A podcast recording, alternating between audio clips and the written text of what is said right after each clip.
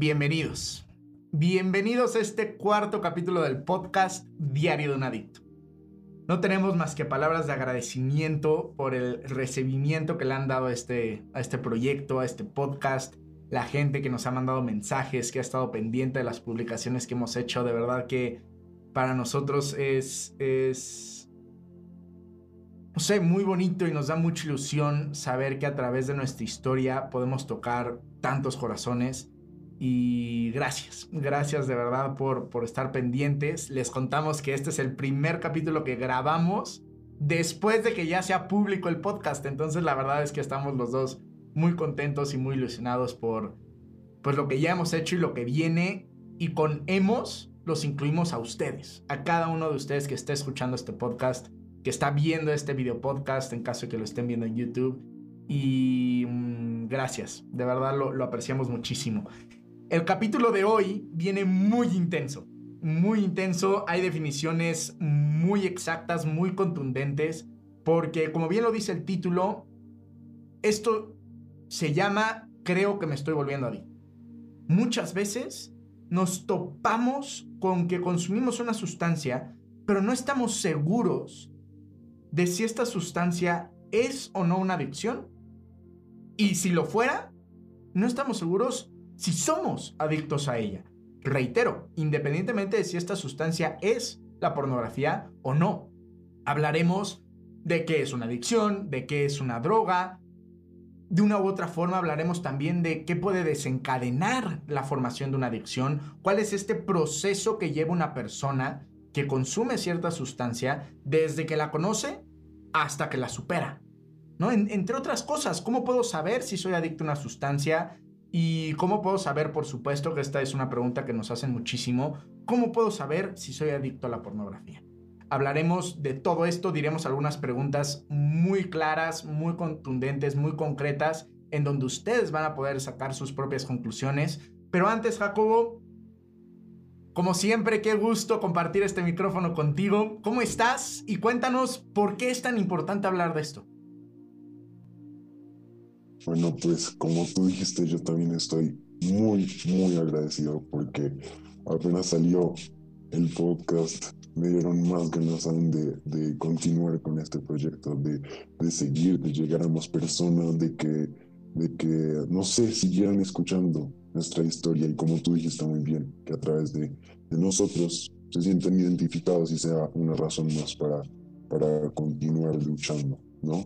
Entonces, eh, pues quería, queríamos empezar este, este capítulo em, con un ejemplo muy, muy claro eh, de mi propia experiencia, que era cuando, sin ser consciente de lo que era una adicción, yo ya era un adicto, ¿no? A la pornografía, sin ni siquiera saber lo que era una adicción.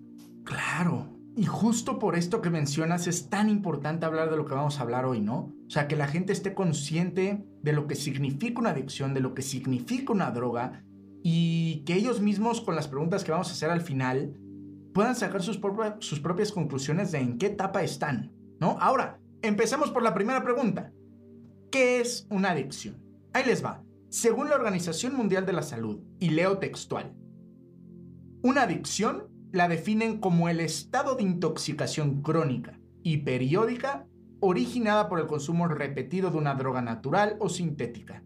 Son adicciones todas las dependencias o relaciones obsesivas con algún tipo de comportamiento u objeto. En este sentido, puede hablarse de adicción al juego, a las apuestas, al alcohol, a las compras, la, navegación en Internet, el uso a los celulares, entre otras cosas. Modos patológicos de alimentación, así como también comportamientos sexualmente desordenados. Esta es la definición de la Organización Mundial de la Salud. Tenemos otra definición de la Comisión Nacional contra Adicciones 2020 en México, que ¿por qué no nos la compartes tú, Jacobo? Bueno, según esta comisión, una adicción es una enfermedad que tiene su origen en el cerebro y esto es porque las drogas cambian la estructura y el funcionamiento cerebral, ya que altera la forma en que funcionan los neurotransmisores serotonina y dopamina.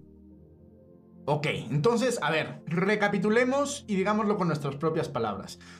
Una adicción es una dependencia a algo que te genera un comportamiento obsesivo y que de una u otra forma cambia el funcionamiento de los neurotransmisores dopamina y serotonina. En resumen. Ahora, la pregunta del millón aquí es si la pornografía encaja o no con estas definiciones. Poquito más adelante en el podcast vamos a platicar algunas experiencias propias de cómo esto que estamos platicando y estas definiciones que estamos platicando tienen muchísima relación con el consumo de pornografía. ¿Cierto? Ahora, otra de las palabras que salen en estas definiciones es la palabra droga. Ahora, ¿la pornografía es una droga o la pornografía no es una droga? Ahí les va. Les vamos a leer la definición de una droga según la Organización Panamericana de la Salud, para que igual, con base en esta definición exacta, nosotros podamos llegar a ciertas conclusiones. ¿Por qué no nos la compartes tú, Jacobo? Listo. Entonces, una droga es toda sustancia natural o sintética que al ser introducida en el organismo actúa sobre el sistema nervioso central, capaz de modificar varias de las funciones del organismo vivo como su percepción, su estado de ánimo, su conciencia y su conducta. Ok, a ver, un muy buen ejemplo de esto es como en 1992 el juego patológico fue reconocido como un problema por la Organización Mundial de la Salud. ¿Por qué? Porque el juego patológico se involucraba con el dinero, con la vida social de la persona, con la vida familiar, con la vida laboral y en, y en muchísimas otras áreas. Ahora, si estamos diciendo que una droga tiene el poder de infiltrarse en tu estado de ánimo, en tu conciencia, en tu conducta, en tu percepción, en tu vida social, incluso económica, entre otras. A ver, a muchas de las personas que están allá afuera, que consumen pornografía y están escuchando esto, les consta que la pornografía tiene ese poder. Y muchas veces ni cuenta te das. Para cuando te das cuenta, la pornografía ya se infiltró en todas estas áreas de tu vida. Entonces, con base en estas definiciones, la pornografía es una droga. La pornografía es una adicción o puede llegar a serlo. ¿Cierto? Ahora, Jacobo, dime algo. ¿Qué factores? Y esta creo que es una pregunta importante, ¿no? Para todas las personas que nos están escuchando. ¿Qué factores se toman en cuenta para considerar que una sustancia puede llegar a ser adictiva? Porque, a ver, ahorita estamos basando nuestra opinión de si es o no adictiva la pornografía con base en una, con base en una definición, ¿cierto? De la Organización Mundial de la Salud, entre otras organizaciones. Pero vámonos más profundo, vámonos un poquito más, más a detalle. Independientemente de si es pornografía o no, ¿cuáles factores se tienen que tomar en cuenta, según la, la Asociación de Psiquiatras Estadounidenses, para que una sustancia se pueda llegar a considerar como adictiva? Bueno, entonces las dos características más notables de una adicción pueden ser el carácter obsesivo compulsivo de una determinada conducta y dos, su efecto autodestructivo. Ok. Entonces, eh, la Asociación de Psiquiatría Estadounidense entiende el concepto de adicción como la dependencia a una sustancia, siempre y cuando se verifiquen por lo menos tres de los siguientes siete factores. Ok, perdón, te voy a interrumpir aquí. Te voy a interrumpir aquí. Dependencia a una sustancia. Esto es lo que hablábamos hace un momento, ¿cierto? Pero ahorita la Asociación de Psiquiatras Estadounidenses está agregando que una sustancia puede ser adictiva si cumple con esta dependencia, pero siempre y cuando cumpla con tres de las siguientes siete de los siguientes siete factores, ¿correcto? Entonces ya le estamos agregando esta segunda parte a la, a la definición. ¿Cuáles son estos siete factores? Entonces, el primero es la tolerancia, el segundo, el síndrome de abstinencia, tercero, conducta compulsiva, El cuarto es el consumo de grandes cantidades o durante periodos más largos de los pretendidos inicialmente. El quinto es el empleo exagerado del tiempo en actividades relacionadas con la obtención de la sustancia. El sexto es el abandono o reducción de actividades importantes de carácter social, ocupacional o recreativo derivadas del uso de la sustancia. Y por último, el séptimo es el consumo continuado de la sustancia a pesar de conocer la existencia de un problema persistente o recurrente, ya sea de índole física o psicológica. Ok, ahora, complementando esto que estás mencionando, la Organización Estadounidense de Psiquiatría, en su Manual Diagnóstico y Estadístico de los Trastornos Mentales, lo cual se usa a nivel mundial, menciona que de estos siete factores, los tres más poderosos para considerar una adicción son el de tolerancia, que, es, que fue el número uno que dijimos. ¿Qué es tolerancia? La necesidad de consumir cada vez más para producir el, el efecto deseado. ¿Cierto? Lo hablábamos fuera de la pornografía, poníamos el ejemplo del cigarro, ¿no? Empiezas fumando un cigarrito a la semana. Después el cigarrito ya no es suficiente y el cigarrito se pasa a dos cigarritos a la semana. Después tres, después cuatro, después una cajetilla, después dos cajetillas, después y así sucesivamente. Esa es la tolerancia. El factor número dos que ellos consideran fundamentales es el síndrome de abstinencia cualquier persona que haya sido dependiente de una sustancia y que la intenta dejar, vive este síndrome de abstinencia. ¿Qué es esto? Este es el conjunto de síntomas físicos y psicológicos que una persona vive o siente cuando suspende el consumo de esta droga. ¿Cierto? Que aquí, por ejemplo, a mí, a mí me pasó muchísimas veces que dejaba la pornografía por cierta cantidad de días, por cierta cantidad de semanas, por cierta cantidad de tiempo. Y empezaba a sentir estos como escalofríos físicos, esta sensación física y este taladre psicológico, me explico, de... Por la, por la suspensión de la sustancia. Ese es el síndrome de abstinencia. Y por supuesto, pues a ver, la conducta compulsiva, que fue el número 3 que mencionaste, Jacobo, en donde existe un deseo persistente de dejar la sustancia, pero son esfuerzos inútiles. Son esfuerzos que por más que lo intentas, no lo logras dejar. Entonces, estos tres factores, según este manual diagnóstico y estadístico de trastornos mentales, son los tres más poderosos. Sin embargo, mencionamos siete con base en la Asociación de Psiquiatras Estadounidenses, que mencionan que puedes tener tres de siete para poder poder considerar que una sustancia, o en tu caso la sustancia que consumes, es o no adictiva. Ahora, yo les digo con toda claridad y transparencia, platicando de mi historia. En la historia de mi vida, hablando de pornografía, yo podría identificar y contarles una anécdota específica de los siete puntos.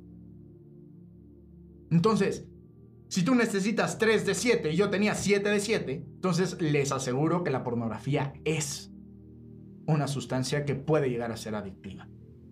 ¿Cierto? Les, les, cuento, les cuento una de las anécdotas, ¿no? Con esta conducta compulsiva en donde también entra el síndrome de abstinencia, en donde también entra el tema de la tolerancia.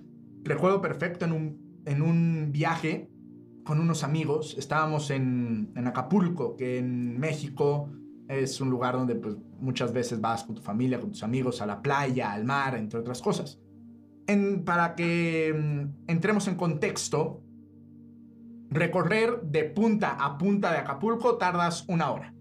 Y el lugar donde nos estábamos quedando estaba en una punta y el lugar en donde estábamos en ese momento, que estábamos en una reunión con otros amigos, estaba en la otra punta. Pues bueno, mi, mi síndrome de abstinencia era tal y la necesidad que yo tenía de caer en la pornografía, en el consumo era tal, que yo estuve dispuesto a pagar un taxi que me llevara a la otra punta, ¿cierto? Y que para poder consumir pornografía y que después me regresara a la otra punta de Acapulco para poder seguir con mis amigos en la reunión, pagando unos, ¿qué habrán sido? Yo creo que unos, pasándolo a dólares, unos 80 dólares, más o menos. Entonces ahí es donde te empiezas a dar cuenta que algo mal está sucediendo y ahora no te tienes que ir a un extremo como estos.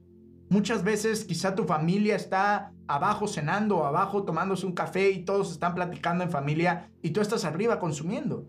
O tú prefieres salirte a fumar tu cigarro en lugar de estar con tu familia. Cuando empiezan a ocurrir este tipo de situaciones, es cuando te empiezas a dar cuenta de que algo está mal. ¿Cierto? Entonces aquí hubo siete factores que ustedes pueden tomar en cuenta. A ver, los otros, los otros factores que ya no expliqué son muy evidentes, ¿no? Consumos en grandes cantidades y periodos largos de tiempo, el empleo exagerado de tiempo en actividades relacionadas con la sustancia, que es lo que estamos platicando, el abandono o reducción de actividades importantes, que es este ejemplo que les acabo de poner, de carácter social, familiar, ocupacional, eh, eh, derivado del, del consumo de esta sustancia, y el consumo reiterado y continuado de la sustancia, a pesar de conocer que hay un problema. ¿Cierto? Entonces, cada uno de estos puntos son puntos que ustedes pueden considerar para saber si son o no adictos a una sustancia, si es que cualquiera de estos puntos lo pueden lograr identificar con, con su consumo. Ahora, queremos aquí hacer un pequeño paréntesis importante, ¿vale? Para que no nos, nos malentiendan. A ver, creemos que la, definición como tal de adicción sexual tiene un par de imperfecciones. ¿Por qué? Porque, o sea, a ver, en realidad, o sea, nosotros con este podcast no estamos luchando contra el sexo. O sea, a ver, en nuestra opinión, el sexo es de una u otra forma lo que perfecciona a la persona humana, o sea, es la expresión de amor más grande que alguien le puede mostrar a otra persona. Yo platicaba con un, con un amigo hace, hace unos meses y le decía, es que, a ver, brother, hay una diferencia enorme entre coger y hacer el amor. Son dos cosas totalmente diferentes. Porque una tiene únicamente como fin el placer, que es, por ejemplo, la pornografía, es, por ejemplo, la prostitución, y otra tiene como fin placer, pero tiene otro factor que es fundamental también, tan importante como el primero, que es el afecto. ¿Cierto? Entonces, quizá en lugar de, hablar de una adicción sexual, deberíamos de estar hablando de una adicción al sexo desenfrenado o, a, o al amor mal entendido. ¿Cierto? Pero bueno, queremos ser muy claros en eso. O sea, para nosotros la pornografía lo que representa es esta superficialidad en la que no tienes ningún tipo de afecto, ¿cierto? Y por consecuencia, eso es lo que lo lleva a ser también, por supuesto, adictivo, ¿cierto? Ahora, dicho eso, Jacobo, ya hablé mucho, te toca a ti, cuéntanos qué puede desencadenar la formación de una adicción. Bueno, eh, como bien dice la pregunta, las causas remotas de una adicción son las predisposiciones o factores que pueden favorecer el desarrollo y arraigo de un problema adictivo. Como en la mayoría de los problemas afectivos, hay cinco factores que influyen fuertemente en estos fenómenos. Entonces el primero es la disfunción familiar, el segundo el ambiente sociocultural, el tercero problemas psicológicos subjetivos, el cuarto, problemas psicoespirituales, y el quinto, causas próximas de la adicción, es decir, es la repetición de actos. Ok, ok, ok, ok, ok. O sea, a ver, de hecho, pues, algunos de estos puntos ya los hemos mencionado en, en capítulos anteriores, por ejemplo, el ambiente sociocultural, ¿no? Esta presión social que puede llegar a haber en muchísimos niños, en muchísimos jóvenes, de tener que consumir pornografía o de tener que tomar alcohol o de tener que fumar o de tener que consumir una droga, ¿cierto? O sea, cualquiera de estos factores, cualquiera de estas sustancias muchas veces se ve influida para mal por este ambiente social en el que nos desenvolvemos, ¿cierto? Muchas veces sucede también incluso en la misma familia, ¿cierto? Hay personas, y aquí es donde entran también los problemas psicológicos totalmente subjetivos con cada quien, a las que un, cierta droga o cierta sustancia tarda más efecto en de una u otra forma arraigarse en su, en su sistema y en convertirse en un mal hábito, ¿cierto? Pero por supuesto hablamos también de, de la repetición, que de esto vamos a hablar ahorita un poquitito más adelante, pero queremos decir también con muchísima claridad que todos estos son puntos y son preguntas en donde las respuestas están basadas en, en un estudio de la psicología muy contundente.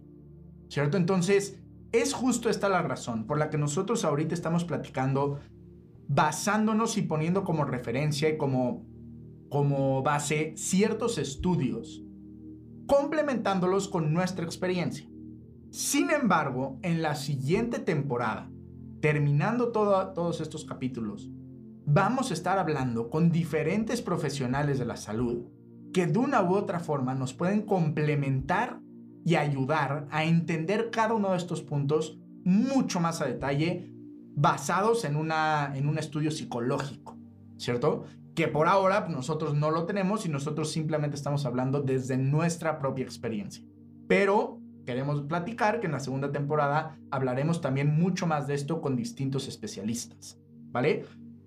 Jacobo, ¿cómo se forma una adicción? ¿Cuál es el proceso en el que se, en el que se forma una adicción? Tenemos una definición de Gerald May, que es un psiquiatra y teólogo estadounidense, que justo nos describe este proceso. ¿Cierto? ¿Cuál es este proceso? ¿Cuáles son estas etapas? Bueno, pues como tú dijiste, este, este psiquiatra describe este proceso en la transición de cuatro etapas, que él llama, bueno, la primera, la primera etapa es el aprendizaje, la segunda es la formación del hábito, la tercera etapa es la adicción y por último la cuarta, la cuarta etapa es la lucha.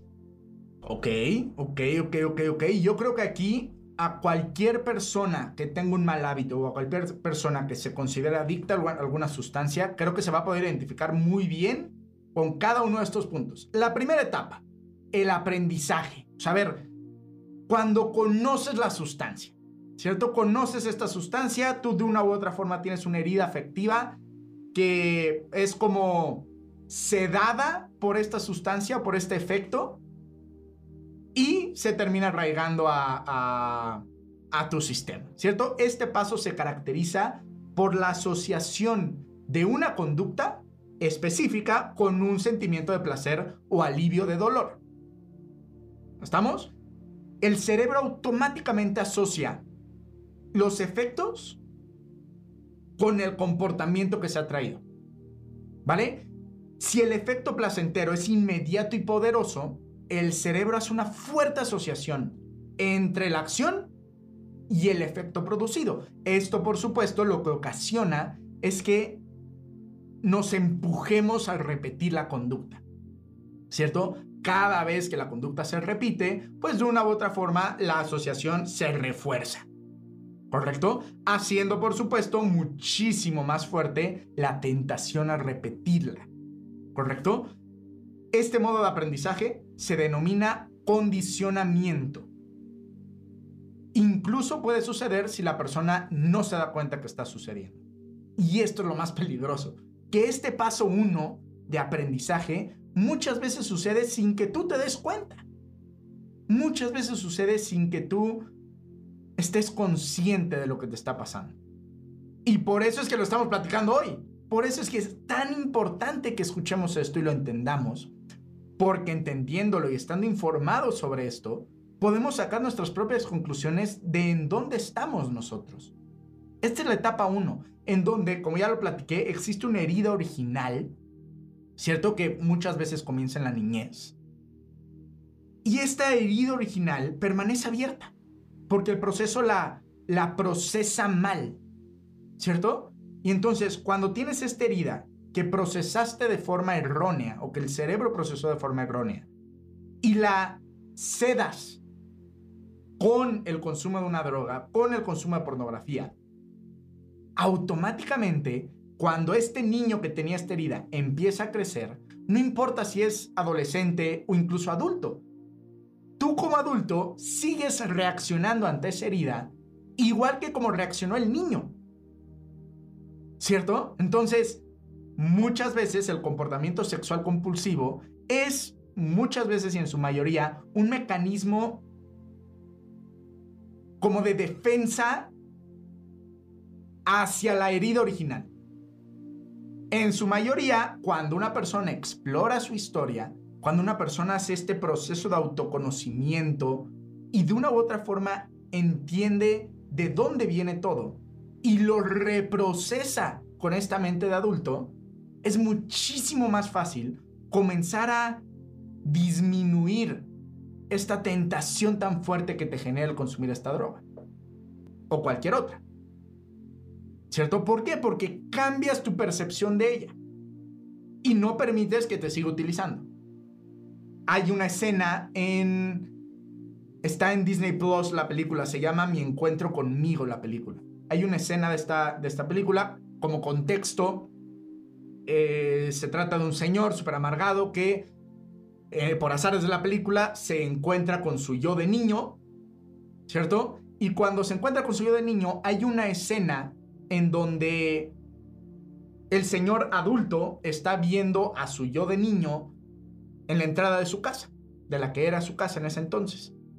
Su mamá está enferma de cáncer y sale el papá y lo empieza como a sacudir al niño súper enojado diciéndole que es su culpa que su mamá se vaya a morir. Y luego el señor súper enojado se mete, el niño se queda llorando por creyendo que es su culpa. ¿Por qué? Porque lo está procesando con un cerebro de, de niño. Lo está procesando el niño, pero lo está procesando mal. Y su yo de adulto está viendo la misma escena desde, desde más atrás en el jardín. Y cuando se acerca a este niño, le dice, no te preocupes, no es tu culpa. Solamente que, pues él está asustado. ¿Qué es lo que está sucediendo aquí? Una misma escena, una misma persona, a edades diferentes, está procesando una misma imagen de forma distinta. Y en el momento que nosotros nos atrevemos a hacer este autoconocimiento, empezamos a descubrir de dónde viene todo. Y esto es un muy buen ejemplo de la etapa de aprendizaje y de cómo esta etapa tiene un poder tan grande con base en nuestras heridas. La etapa número dos es la formación del hábito. Una vez que ya aprendiste, ya conoció tu cerebro esta, esta sustancia y los efectos que hace en ti, entonces,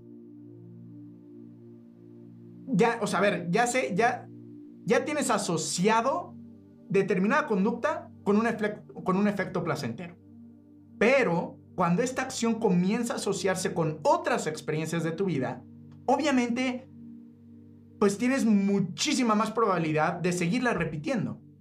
Porque yo, ya no nada más es una cosa la que activa la sensación de repetirlo, si no lo empiezas a conectar con distintas experiencias y cada una de estas experiencias se empieza a poner en tu cerebro como gatillazos que hacen que repitas la, la sustancia o repitas el consumo. ¿Cierto? No sé si tengas algún, algún ejemplo, Jacobo, de esto. O del por qué, o saber, ¿por qué, por qué particularmente con la pornografía estos dos primeros pasos son tan rápidos, o sea, son tan, tan contundentes. Pues en, este caso, que es el del que pues, se basa nuestro podcast, en los comportamientos sexuales, al tratarse de, de experiencias tan vivas, se necesitan menos actos para radicar, como para mantener ese, ese mal hábito o esa adicción. ¿no? Eh, en particular las experiencias sexuales desordenadas, eh, siendo hondamente perturbadoras, eh, hieren o revuelven de raíz la imaginación y la afectividad de la persona.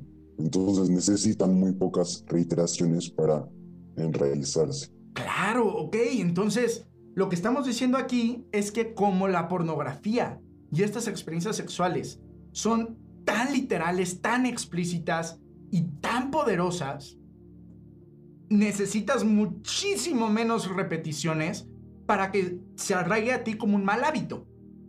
¿Cierto? Por la fortaleza que tienen estas imágenes en la mente de una persona, más en la mente de un niño, como lo llevamos hablando ya todos los capítulos. ¿Cierto? Entonces, esto ocasiona esta segunda etapa. ¿Cierto? Que es el desarrollo de un mal hábito. La tercera etapa es cuando este mal hábito termina por convertirse en una adicción. Y aquí la pregunta del millón es, ok Ricardo, ok Jacobo, ya entendí. Chance y sí tengo un mal hábito, órale, te lo acepto. Pero ¿y cómo sé si este mal hábito en realidad no es una adicción? ¿Cómo sé? Porque hay una línea súper delgada. Pues bueno, de esta respuesta la vamos a contestar al final del capítulo, diciendo algunas preguntas que ustedes mismos pueden hacerse Ustedes mismos tienen que contestarse estas preguntas de la forma más honesta posible para que ustedes lleguen a esta conclusión. Y por supuesto viene la etapa 4, que es la etapa de la lucha. Una etapa que no todos tienen. a ver, yo tengo amigos que fuman y pues, ellos son felices fumando, pero eso no quiere decir que no sean adictos al cigarro, ¿cierto? Pero si quieres dejar de fumar y eres adicto a esa sustancia, o si quieres dejar una sustancia y eres adicto a ella, pasas por la etapa número 4, que es la etapa de lucha. ¿Cierto? Sí, exacto. Ahora, esta, y esta pregunta es muy importante. Ya hablamos que la pornografía, al ser experiencias fuertes, de forma mucho más rápida generan un mal hábito. Ahora la siguiente pregunta es, ¿qué es lo que ocasiona que una adicción al sexo sea tan fuerte como cualquier otra droga? Porque esto mucha gente no lo cree. Mucha gente dice, no hombre Ricardo, ¿cómo crees que la pornografía va a ser igual de preocupante que la heroína? Que de hecho, en capítulos anteriores ya les pusimos la imagen de la similitud que tienen los cerebros, adictos a la pornografía y adictos a la heroína. Pero Contestemos esta pregunta. Aquí hay un autor y psicólogo, también estadounidense, Patrick Carnes, que mm, de una u otra forma explica este, eh, o sea, explica este punto del por qué la adicción sexual tiene una fuerza tan grande y se debe a cinco factores. ¿Cuáles son, Jacobo? El primer factor es que se originen múltiples causas. Ok, bueno, esto, esto ya, lo, ya lo platicamos, ¿no? O sea, ya platicamos que tiene la causa de una adicción sexual, son diferentes, ¿no? Platicamos de cinco puntos hace, hace un momento. ¿Cuál es el factor número dos? El segundo es la posibilidad de frenarse temporalmente. Uf, ok, este es un punto muy importante. A ver, la adicción, como ya lo hemos dicho, es, es progresiva. ¿cierto? O sea, a ver, es, pero, pero, importante, este progreso de la adicción no necesariamente es uniformemente acelerado, ¿cierto? O sea, a veces un adicto puede acelerar muchísimo y luego disminuir, luego volver a acelerar luego disminuir, luego lo dejas seis meses y le caes, entonces retoma con fuerza y hay unos que pueden pasar 20 años sin volverse adictos a una sustancia y hay personas que dos meses ya, ya son adictos, ¿cierto? Esto basado en, obviamente, lo que ya platicamos hace un momento, diferentes factores sociales, culturales, psicológicos, familiares que pueden llegar a influir en esto, ¿cierto? Pero, ¿por qué esto toma fuerza? Porque muchas veces la, la suspensión de la sustancia te hace creer que ya la superaste pero eventualmente vuelves a caer y sigue creciendo.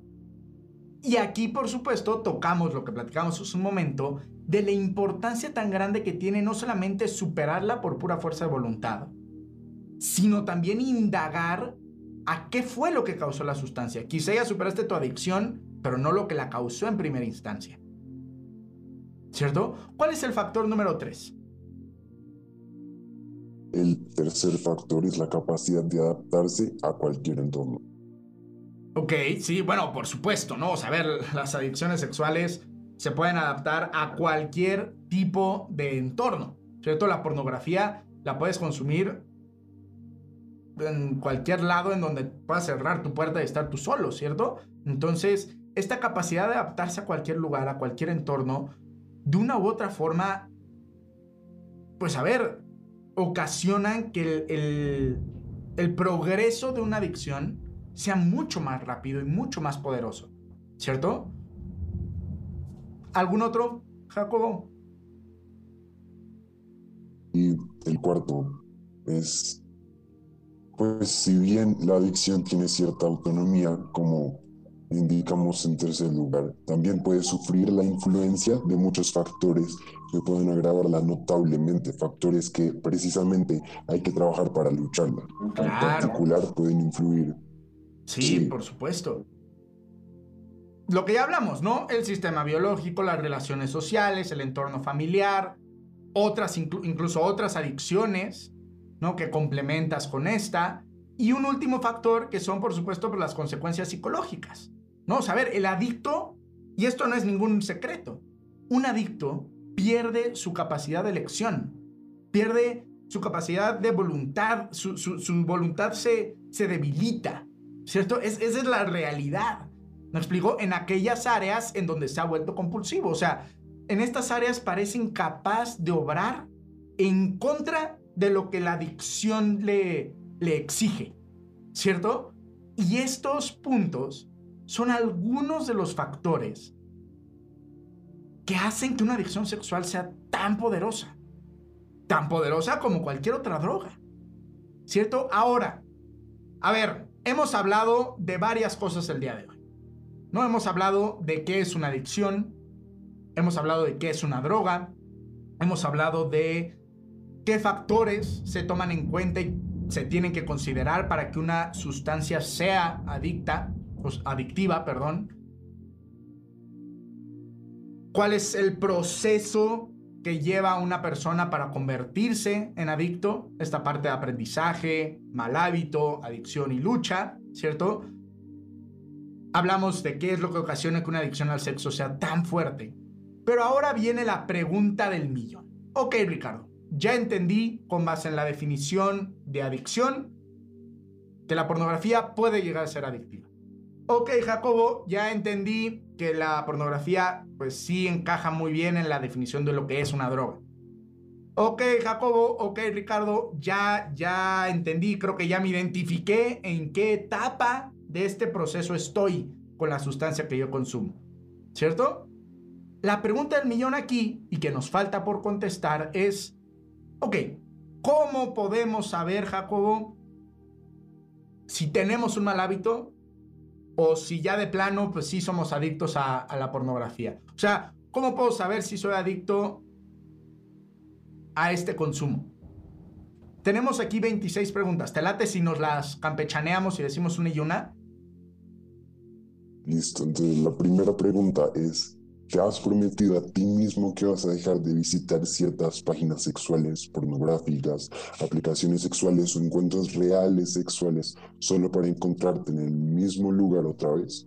Ok, es una pregunta poderosa, ¿cierto? Les vamos a recomendar algo.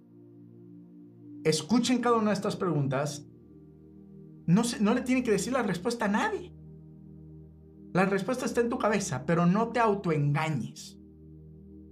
Contesta estas preguntas con total honestidad a ti mismo o a ti misma.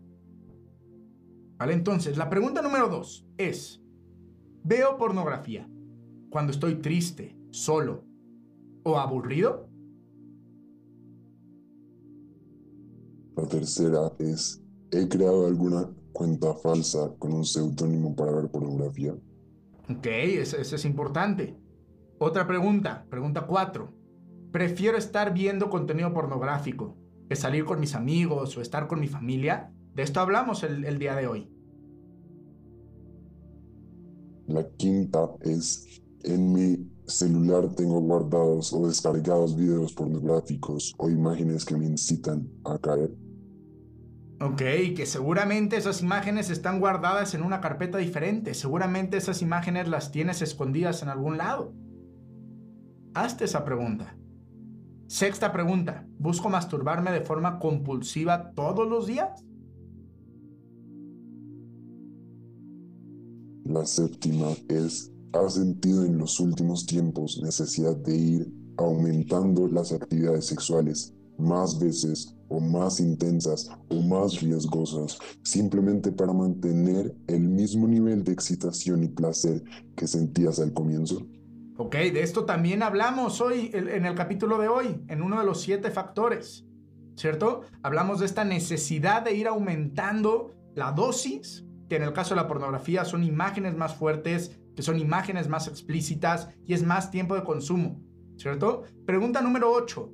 ¿Me avergüenzo de mi propia conducta sexual en Internet? Incluso si nadie la conoce. Después de que te masturbas, ¿te avergüenzas de lo que, está, de lo que estabas haciendo, de lo que acabas de hacer? Y siento que en esta yo me siento completamente identificado en la que acabas de leer. La nueve es gasto dinero escondidas en chats o páginas web pornográficas.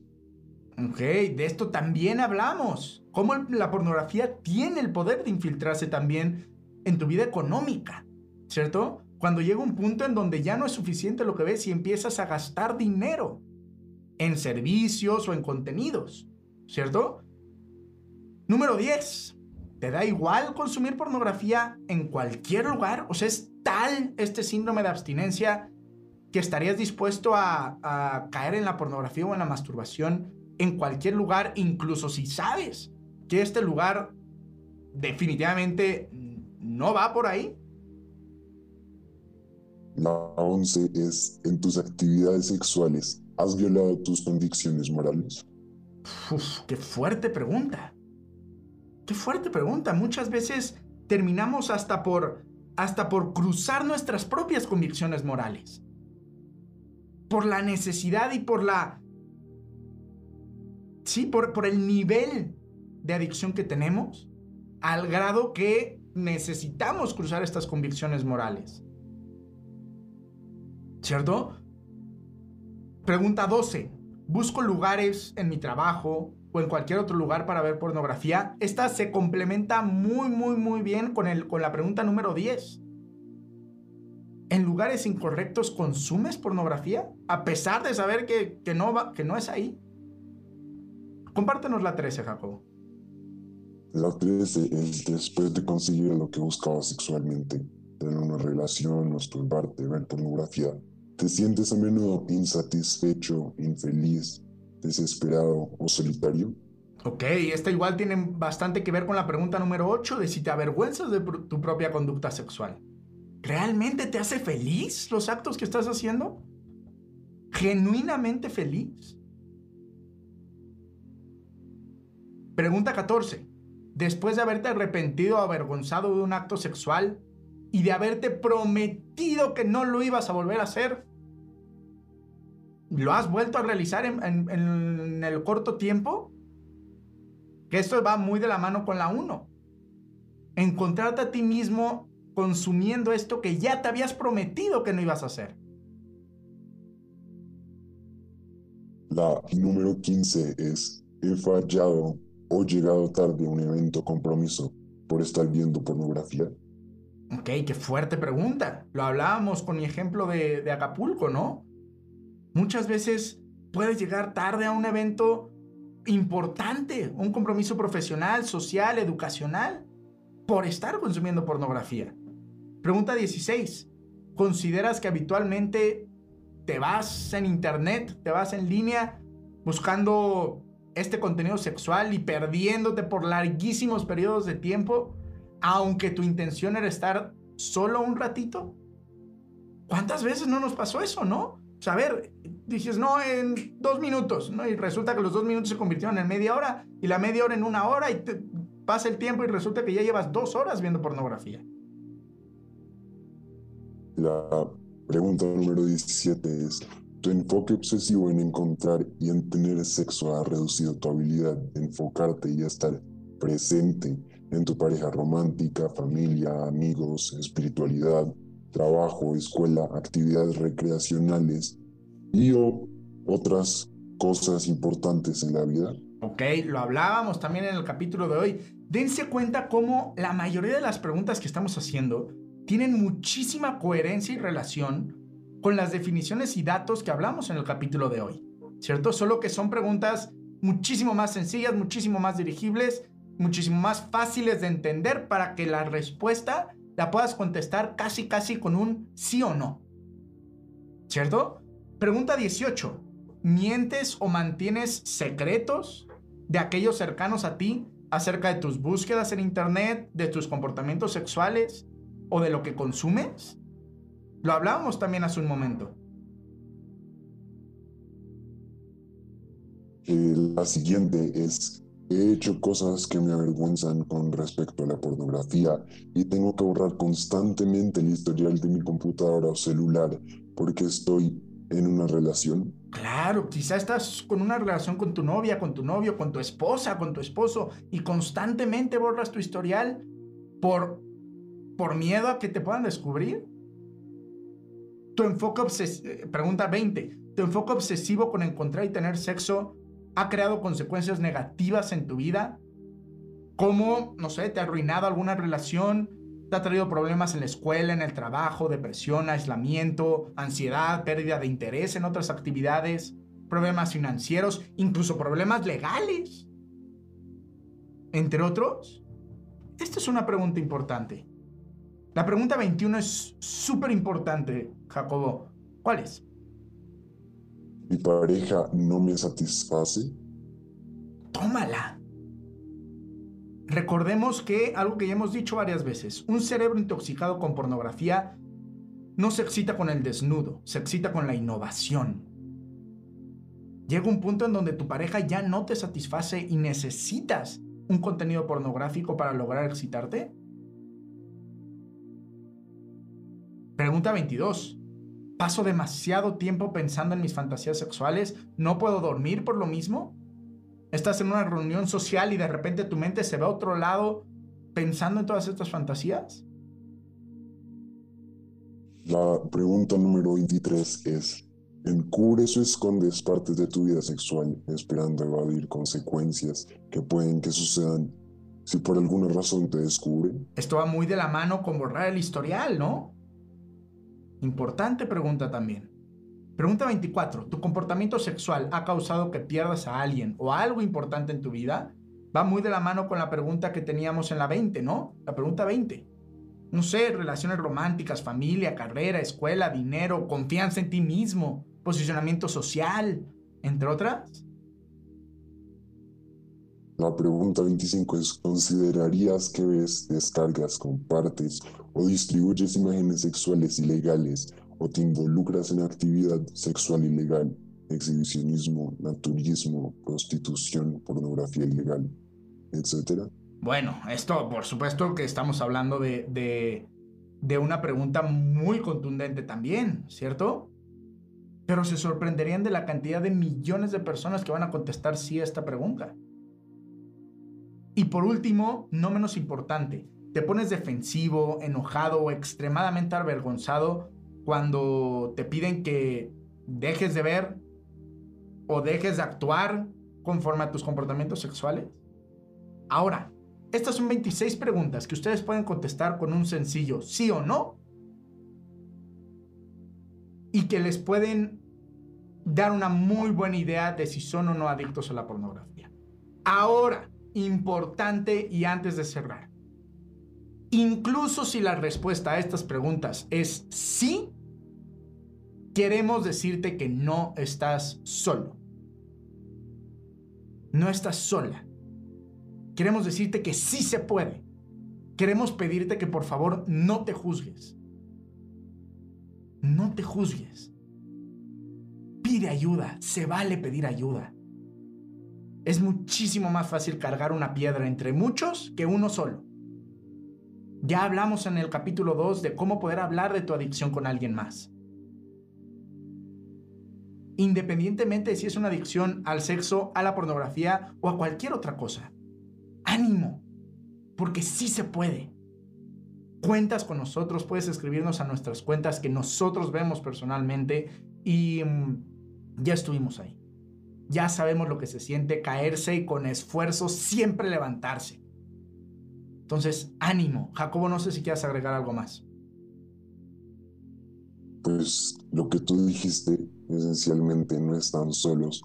Y lo más importante, no se rindan. Siento que mm, también lo mencionamos mucho en este capítulo y en los anteriores, que a veces seguimos, no sé, haciéndonos promesas y promesas y no llegamos a ningún lado, pero no se rindan y, normalicemos la, la ayuda, ¿no? Es completamente normal y válido, válido pedir, pedir ayuda. Por supuesto, por supuesto, Jacobo. No, hombre, pues como siempre, un gusto compartir el micrófono contigo. Como bien dices, normalicemos pedir ayuda. Como bien dices, no están solos, no se rindan. Y por supuesto, más adelante en los capítulos indagaremos mucho más en cómo poder superar esto. Pero ánimo, ánimo. El siguiente capítulo viene aún más intenso, está muy interesante. Pero pues cerramos con un gracias. Gracias por ser parte de esto, gracias por llegar hasta aquí, gracias por escucharnos, gracias por confiar en nosotros. Síganos en nuestras redes sociales, mándenos los mensajes que quieran, las dudas que tengan y pues ánimo. Recuerden que el tiempo no lo cura todo. Tienes que atreverte a curarlo. Abrazo familia. Hey, tranquilo. Tranquila. Sabemos cómo te sientes. Sí, los dos ya estuvimos ahí. Sabemos lo que es creer que ya no hay una salida. Sabemos lo que se siente volverte esclavo de una decisión que inició de forma libre. Sabemos lo que es creerse la mentira de que una adicción te define. Sabemos lo que es creer que no lo puedes hablar con nadie y sentirse insuficiente cuando día a día te gana un vicio que no quisieras tener. Pero ¿sabes? También sabemos lo que se siente nunca darse por vencido, intentando siempre salir adelante y manteniendo un espíritu incansable. Sabemos lo que es caerse y con esfuerzo siempre levantarse. Conocemos el valor que requiere verse al espejo y aceptarse imperfecto, mientras con valentía enfrentas el intimidante camino del autoconocimiento. Y sí, entendemos lo que es intentar ver tu pasado como enseñanza y no como sentencia. Queremos invitarte a ser incansable, aquel que tiene la humildad para aceptar o pedir una verdadera disculpa, aquel que sea responsable de hacer algo bueno con lo que alguna vez le hicieron o con lo que él le hizo a alguien más, aquel que hace que su sufrimiento o el que ha causado en otros trascienda de forma positiva, aquel que acepta y enfrenta un problema, aquel que se atreve a pedir ayuda, aquel que sabe que detrás de cada error existe una herida no sanada, pero que entiende que estar roto no te da derecho a romper.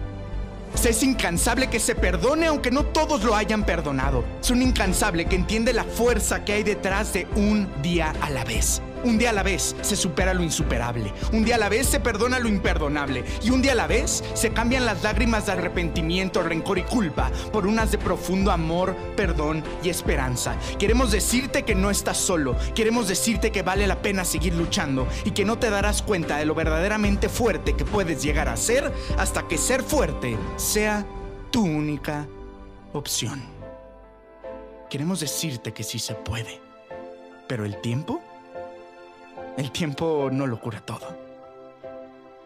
Tienes que atreverte. Tienes que atreverte a curarlo tú.